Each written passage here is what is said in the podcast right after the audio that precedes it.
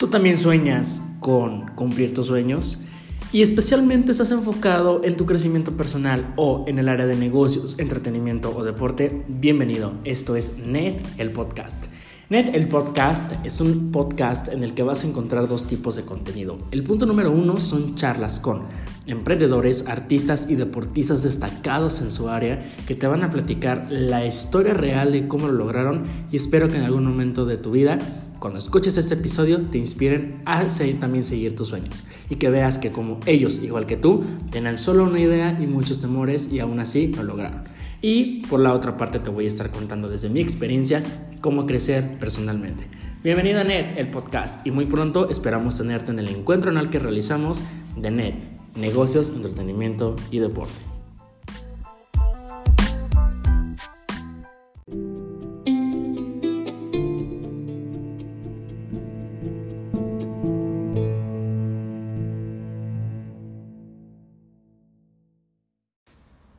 Bienvenidas, bienvenidos Netlanders a este nuevo episodio del podcast de el evento de encuentro de negocios, entretenimiento y deporte, o sea, NET. En esta ocasión tuve el gusto, el gusto enorme de platicar con una persona que realmente, y no lo digo por decirlo, porque regularmente pasa que también como que ensayas todo y dices, ¿sabes qué? Eh, híjole, vamos a agregarle aquí, pero no, y no lo digo por programación tampoco, de verdad es una persona que admiro, que respeto y que quiero. Tania, Tania Flores es una experta de marketing. Me gusta demasiado que tiene esta onda del marketing intuitivo muy desarrollada. Es una de sus prioridades, es una de las cosas en las que siempre basa su trabajo y de verdad es, es notable que, que su trabajo está basado en ese tipo de campañas. Entonces, ella en esta ocasión platicó conmigo sobre la importancia del marketing intuitivo, cómo se desarrolla, cómo nace, cómo parte, cómo debes de desarrollarlo. Y pues bueno, en este caso, si tú eres eh, emprendedor, empresario o, tienes intenciones de, de dedicarte a una de estas ramas, que como saben es eh, la primera que da el nombre justamente a, a NET, pues puedes aplicarlo. Realmente Tania va a estar disponible para ti en cualquier momento. Entonces, y lo digo de verdad, con confianza pueden acercarse a ella para desarrollar una campaña completa. Entonces, Netlanders, disfruten muchísimo este episodio. Gócenlo, saquen información, aprovechenlo, porque es contenido de valor. Es contenido de valor y qué bueno y felicidades por darse el tiempo.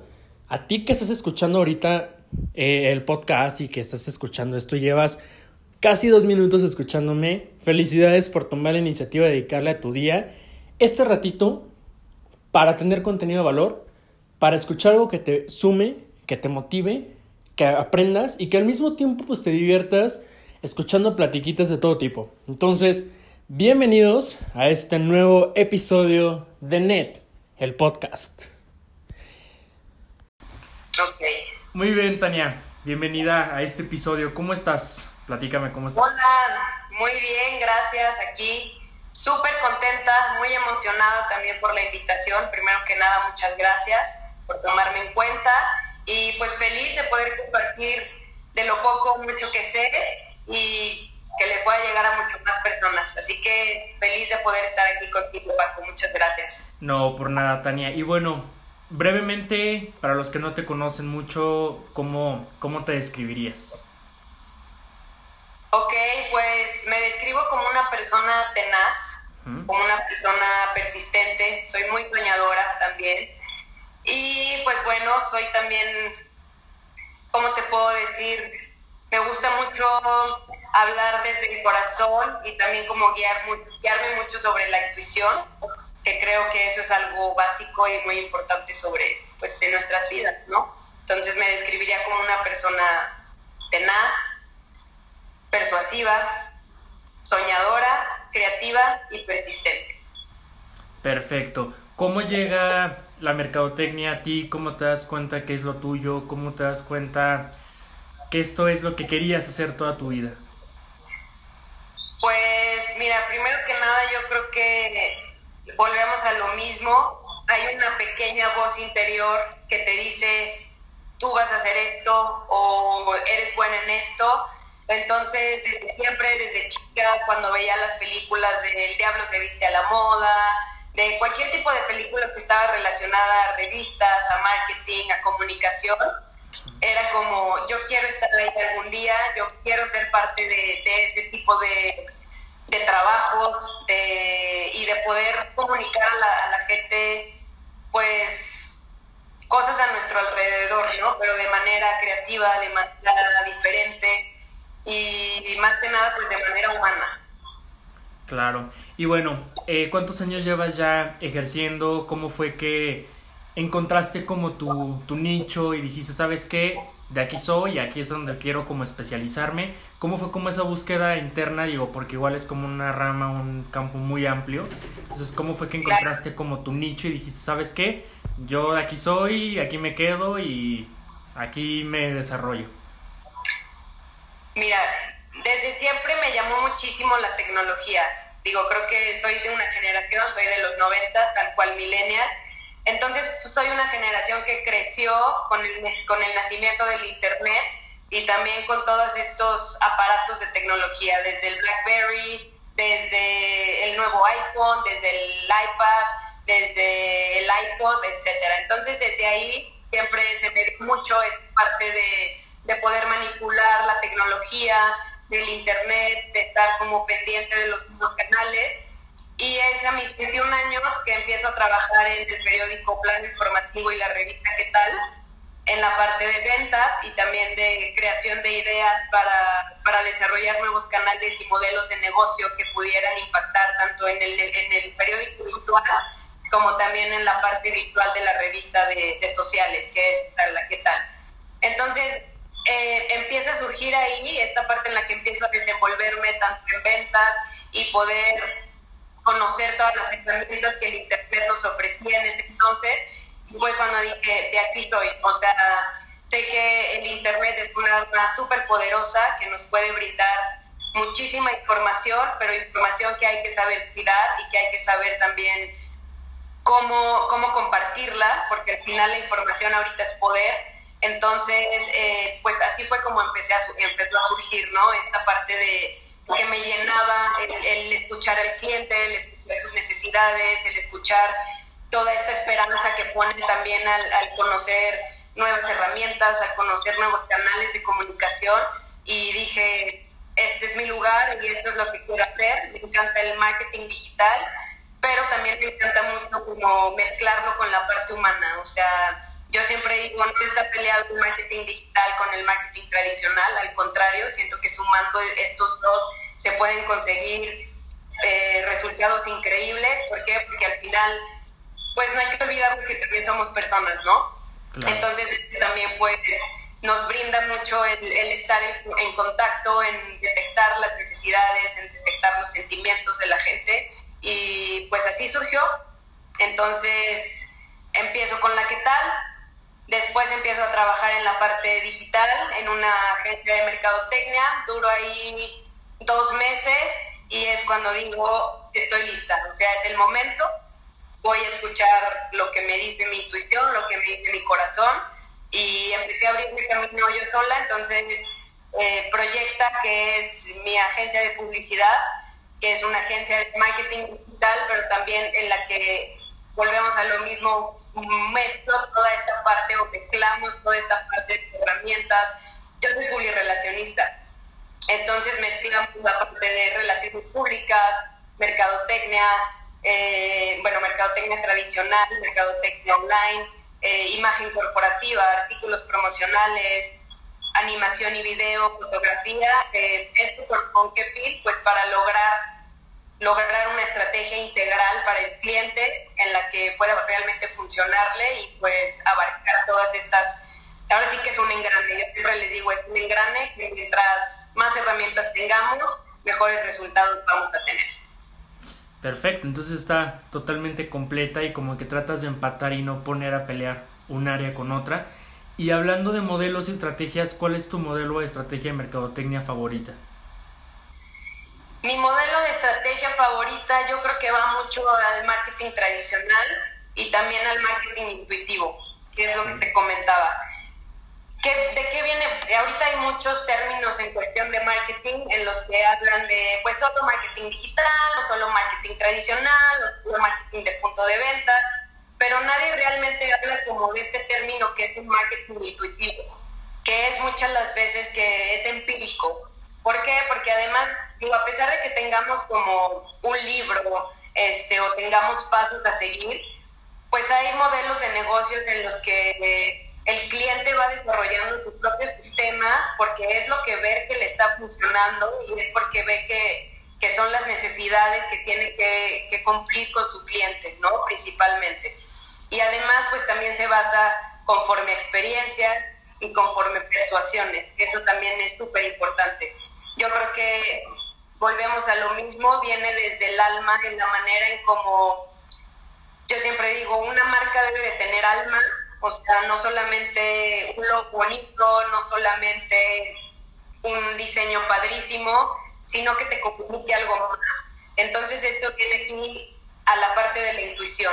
O sea, los sentimientos, la intuición es lo que también hace que, que puedas como desarrollar, que desarrollamos nuevas estrategias para leer completamente bien al cliente, detectar realmente cuál es su personalidad, qué es lo que quiere lograr cuál es este compromiso que quiere dar con tu marca, con su servicio, y poder proyectarlo de manera que solo él podría hacerlo.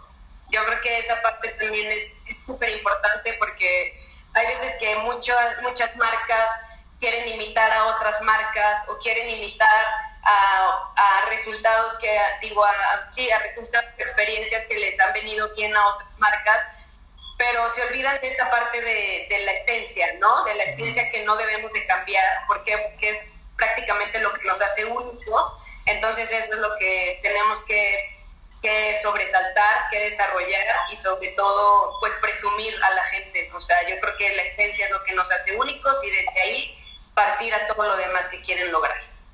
¿Y cómo puede alguien desarrollar esta parte de marketing intuitivo o cómo detectas tú cuando una marca está basándose en marketing intuitivo? Cuando viene mucho sobre los sentimientos y, cuando también es como que se está basando en base a sus experiencias propias, en base a sus desarrollos, en base a sus planteamientos de la manera de hacer las cosas. Entonces, se nota cuando cuando tú dices, ay, a lo mejor este sí, este tipo de contenido está muy padre, pero pues yo no lo siento tanto para mi marca, entonces mejor hacemos algo en el que yo me sienta comprometido y más que nada como descifrado tal cual, o sea, de que digas, sí estoy viendo este post y me siento yo. Soy yo desde el copy, soy yo desde la imagen, soy yo desde las palabras claves que se utilizan. Entonces viene mucho sobre la percepción, sobre las sensaciones también que, hacen sentir esta marca y mucho sobre el feedback.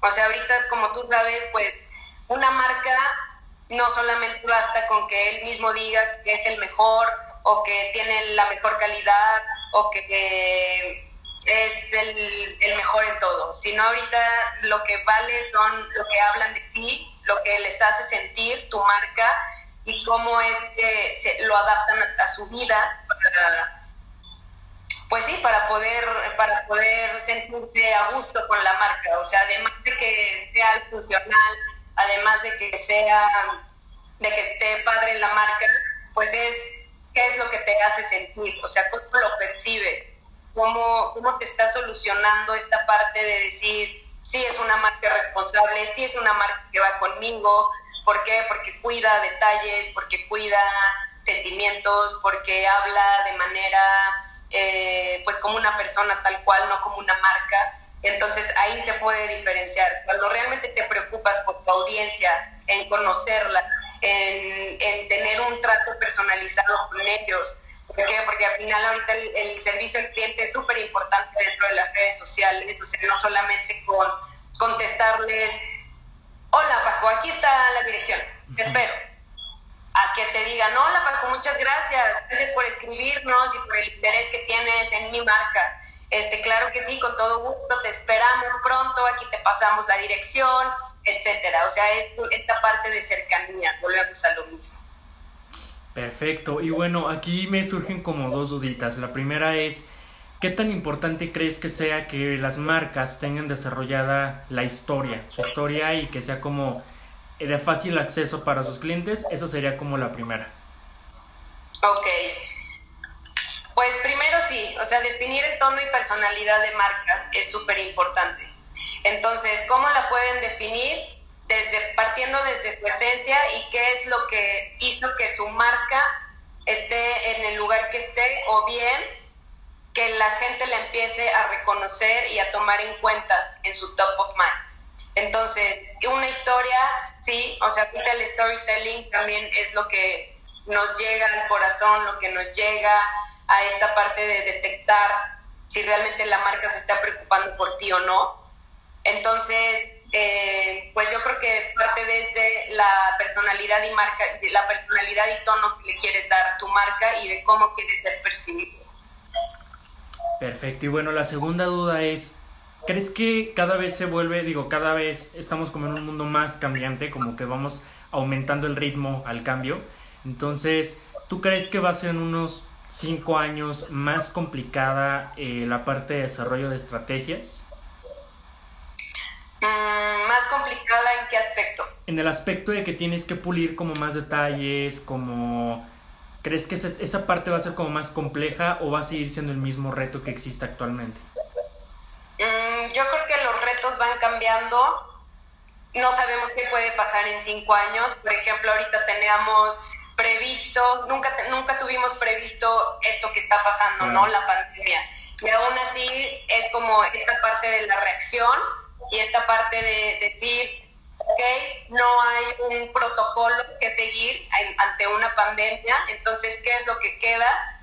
Pues adaptarte al, entorno que se está viviendo actualmente. Yo creo que la parte de, adaptarte y de sobrevivir va mucho al, sentimiento o a la parte de, supervivencia. Eh, y esto va englobado en todos los aspectos y el marketing no es la excepción porque volvemos a lo mismo, no estaba como predicho esta parte de la pandemia y aún así hay marcas que nos han sorprendido muchísimo y hay marcas que sí están dando un mensaje de apoyo, pero solamente se quedan en esa parte del apoyo. Entonces, si tú me preguntas en cinco años, yo tampoco lo sabría porque no sé qué retos nos vayan a poner en ese entonces.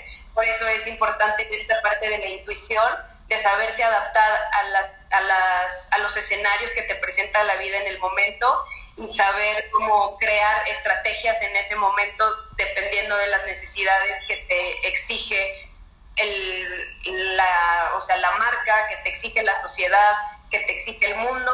Y yo considero que eso es como lo más importante, el saber adaptarte a los cambios, el también guiarte siempre by the book, o sea, sino más bien en, en tener esta parte creativa, esta parte de chispa, esta parte de arriesgarte. ¿Por qué? Porque hay veces que nos esperamos a tener grandes presupuestos para tener grandes resultados, cuando hay veces que las ideas, no quiero decir más tontas, sino más simples, pero sabiéndolas llevar bien, son las que tienen mejor, mejores resultados y mejor aceptación con, pues, con la sociedad y con lo que la gente está buscando en el momento. Perfecto. Y bueno, ahorita que tocas el tema de la, de la pandemia me surge una duda. ¿Tú crees que, o bueno, qué parte positiva para el marketing le, le encontraste dentro de todo lo negativo que hubo? ¿Qué positivo crees que dejó para específicamente el marketing como el confinamiento? Uno, sobrepasar las expectativas, ¿no? Echar a volar la imaginación también, arriesgarnos con las ideas. O sea, ahora sí que no hay idea mala, al contrario, y también el, crear nuevas maneras de comunicación, de crear más sentimientos, de crear más empatía hacia la gente, no solamente querer vender, sino empatizar de manera natural. Entonces creo que lo que nos deja esta pandemia es de poder hacer las cosas distintas, de que no tenemos nada seguro y que siempre es una cuestión de innovar y de estarnos retando nuevo, o sea, de estarnos retando con nuevas cosas. Eh, por ejemplo, también a, explotar varias herramientas que a lo mejor no teníamos previstas, como por ejemplo toda esta parte ahorita fue digital, todo fue redes sociales, todo fue colaboraciones, pero esto también nos, nos acercó mucho a personas que a lo mejor creíamos que nunca íbamos a poder tener contacto o con marcas que jamás pensamos que iban a poder tener algo de, de en común o aliarse. Entonces creo que lo que nos deja el, el marketing en la pandemia pues es sobrepasar las expectativas, adaptarnos al cambio y en buscar las nuevas maneras de comunicación que, que nos exige el mundo al día de hoy. Perfecto, Tani. Bueno, regresando un poquito para ir terminando al marketing intuitivo, eh, ¿me puedes decir algunos aspectos básicos del marketing intuitivo? Uno, los sentimientos. O sea, lo, voy a, lo puedo resumir como en tres palabras. Sentimientos, experiencias y persuasión. Em, sí, o sea, el desarrollar las estrategias de manera empírica sí con un sustento, pero también el saber detectar las necesidades de tu cliente y sobre esto poder desarrollar una estrategia de comunicación distinta, pero una estrategia de comunicación que venga desde el corazón. O sea, y no quiero sonar cursi, pero creo que es algo que debemos de tener todos como una marca en que volvemos a lo mismo, estamos hechos de sentimientos y lo que nos hace humanos son los sentimientos, entonces hay que encontrar esos sentimientos también al momento de vender y al momento de querer llegar con nuestro mensaje correcto a nuestra comunidad. Perfecto, Tania. Pues bueno, ¿cómo te pueden encontrar en, en redes sociales ya para ir terminando?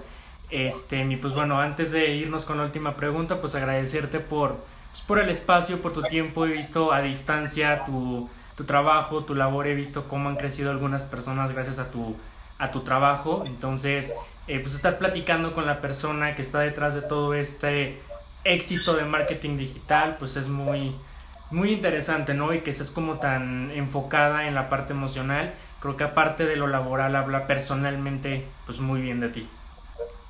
No, hombre, muchas gracias, te repito, muchas gracias por, por la invitación yo feliz de poder desarrollar más estos temas. ¿Por qué? Porque creo que ahorita también ya estamos saturados en, en, toda esta parte de ¿y cómo hacer marketing digital? Y cinco tips para esto, y cinco tips para el otro, pero nadie habla de las emociones, que es realmente lo que nos conecta unos a los otros. Entonces, ¿cómo, cómo, cómo me pueden encontrar? Me pueden encontrar como Tania Florza en, en Instagram también pueden seguir a Proyecta Laboratorio Creativo, que es la agencia que actualmente dirijo, que tengo la suerte de tener un equipo padrísimo también, súper leal, súper creativo y creo que la suma de esfuerzos es lo que ha hecho que el día de hoy esté aquí contigo, porque esto no lo he hecho sola, sino que lo he hecho con, con un equipo que la verdad estoy súper agradecida con ellos y de que pues los quiero mucho. Entonces me pueden encontrar como Proyecta Laboratorio Creativo, también en Instagram, en Facebook y directamente en Facebook eh, como Tania Flores. Y pues nada, espero que les haya gustado, que podamos próximamente hablar un poco más sobre esta parte del marketing intuitivo y de cómo poderlo llevar a cabo con una marca y que no está peleado los sentimientos con, con los libros, sino al contrario. Perfecto, y bueno, justamente me vas robando la pregunta que te iba a hacer al final. Eh, ¿Cómo puedes desarrollar el marketing intuitivo en una, en una marca? Y la segunda es, ¿cuáles son tus emociones favoritas para una campaña? Wow. Ok. ¿Cuál era la primera otra vez, perdón? la primera es cómo puedes desarrollar el marketing intuitivo en una marca. Ok, primero leyendo al cliente. O sea, yo creo que a mí lo que más me gusta de la prospección y, de empezar a trabajar con un cliente es conocerlo, conocer qué es lo que lo motiva a empezar a crear una marca, o sea, o a, o a querer llegar un poco más lejos a lo que está ahorita consiguiendo.